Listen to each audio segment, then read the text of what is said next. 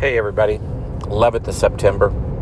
I uh, want to talk a little bit today about nitrogen prices. Uh, one of the big companies down in Louisiana said, hey, we can't provide the nitrogen that we said we were going to provide in our contracts, and they make they make anhydrous and they make uh, other types of nitrogen. And of course, you know, you need petrochemicals, you know, you need oil products to make nitrogen products and it, you know that so those tend to be located where of course louisiana the gulf uh, everything else. And because of the hurricane uh, they're saying they can't they, can't provide it. In an already tight situation in an already high price environment for fertilizer uh, we have this going on. And, and i'm not quite sure if the 2022 corn price slash corn price slash corn users have figured this out yet. And, and it's just like uh, Judy and I were talking, we're 70% corn this year. And, and last year, uh, you know, anhydrous was still pretty reasonably priced.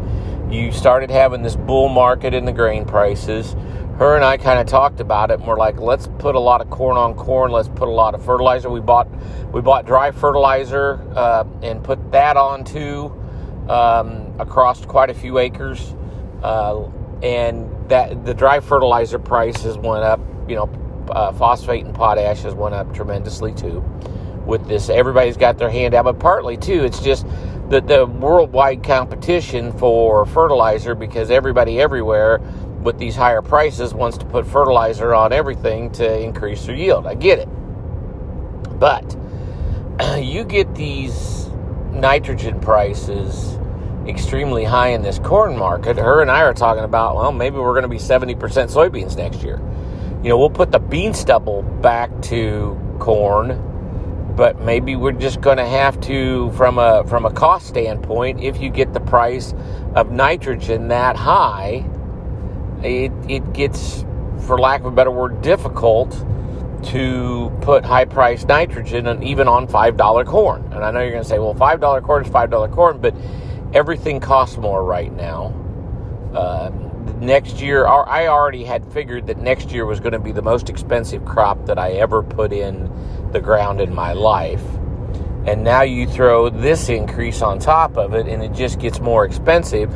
And yes i get it. The, the, risk risk return ratio you know as you put more money into this thing if it if it is worth more money if the corn crop does become worth quote unquote more money you now have a chance for more profits. But i also know too that, that if commodity markets turn around and go the other way and there's a whole lot of things that could be black swans out there if the commodity markets turn around and go the other way, when you got all that money out there, you have risk to lose a lot more money too.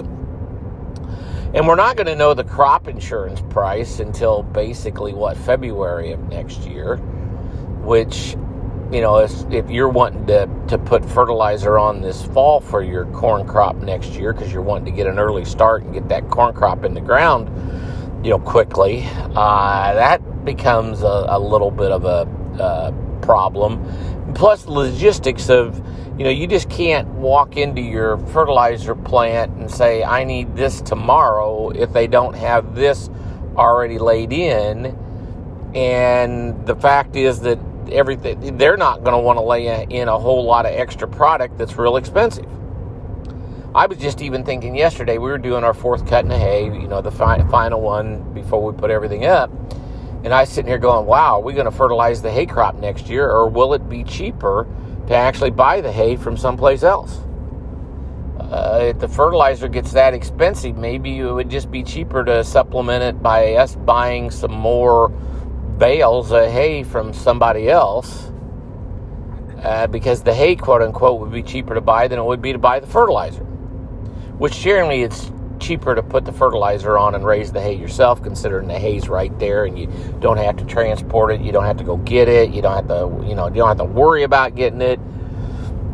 But, um, and maybe it's one of those things that you buy the hay this winter and just keep it around for next year.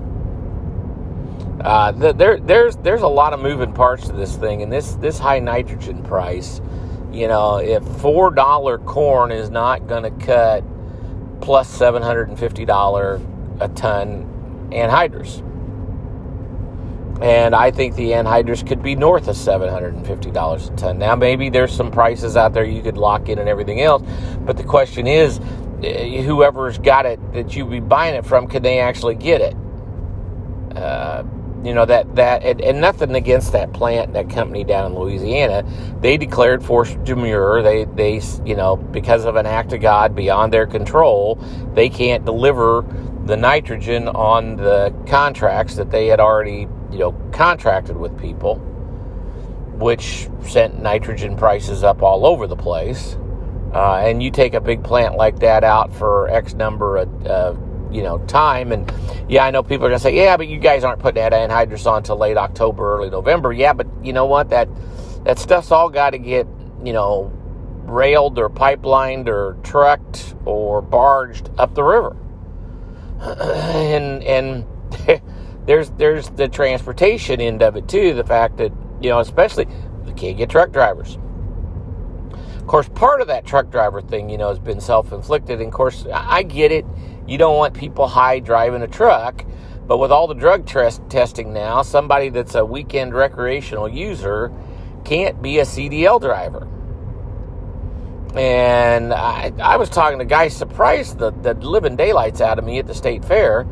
Um, this guy's getting ready to retire, and I figured that he was going to retire from his, his full time job, but he was probably going to go back and help the family do this and do that and maybe drive a truck for him and everything. And he goes, I ain't driving a truck because I'm going to buy mar- or medical or recreational marijuana on Friday night and I'm going to goof off over the weekend. And I'm like, really?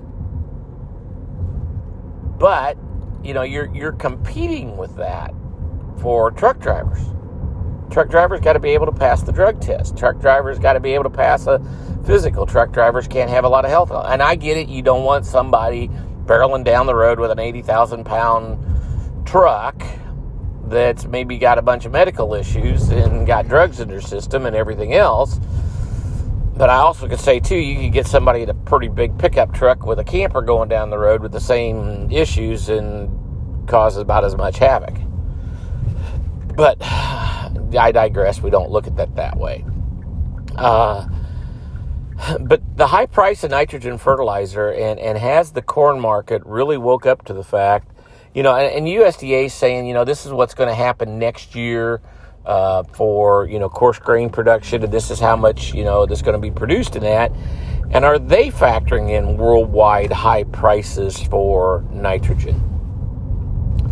you know, far, it's not just the farmers in the United States, it's farmers around the world are going to have to pay the high prices for this nitrogen fertilizer. Just interesting to see everything coming together. I mean, I, you, you, could talk about, you know, the part shortage. You could talk about, you know, I, I just, uh, gas powered air compressors are back ordered now. This guy, one guy said that he was lucky it took him five days to get one, but another guy said he couldn't get one uh, they got them back ordered. They weren't sure when they were going to get them in.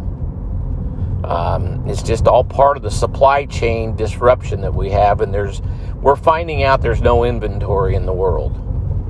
We're finding out that you can't make a combine without a computer chip. You can't make a pickup truck without a computer chip.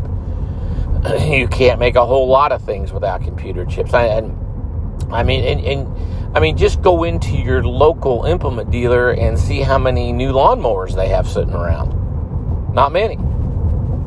At least the places I've been, not many. But yeah, the high price of nitrogen fertilizer and has the price of corn woke up to the fact if we're going to get these corn acres, we're going to have to do something to get the, you know, and, and, and maybe soybeans are going to eventually wake up to the fact that, wow, we could have a lot more bean acres than what we were thinking and maybe that's making me think we get a run up here late fall, November in this bean price for next year. Maybe I want to price my beans before I price my corn. Don't know, just thinking. But yeah, the high price of nitrogen and, and, and how much money it's going to take. And, and, well, the other thing is, too, um, you know, bankers on operating notes are they going to be ready to get the sticker shock on what it's going to cost to put this next year's crop in the ground. It's not going to be cheap. not going to be cheap by a long shot. Uh, one last thought, just a little bit on what I'm hearing on early corn yields. They're good, but they're not as good as what people thought they were going to be in early August. Um, I think we probably matured up this crop a little bit too fast, maybe died this corn crop off a little bit too fast. A little few too many diseases came in later um, than what we thought. Uh, it looks like fungicide's going to pay big time this year, but yet uh, the the early harvest going on, the, the, nobody's complaining about the yields. They're good. They're just not as good as they thought they were going to be. Well, hey, 11th of September, 9 11. Uh, we're going to be talking to you tomorrow and to the smartest audience in agriculture. Thanks for listening.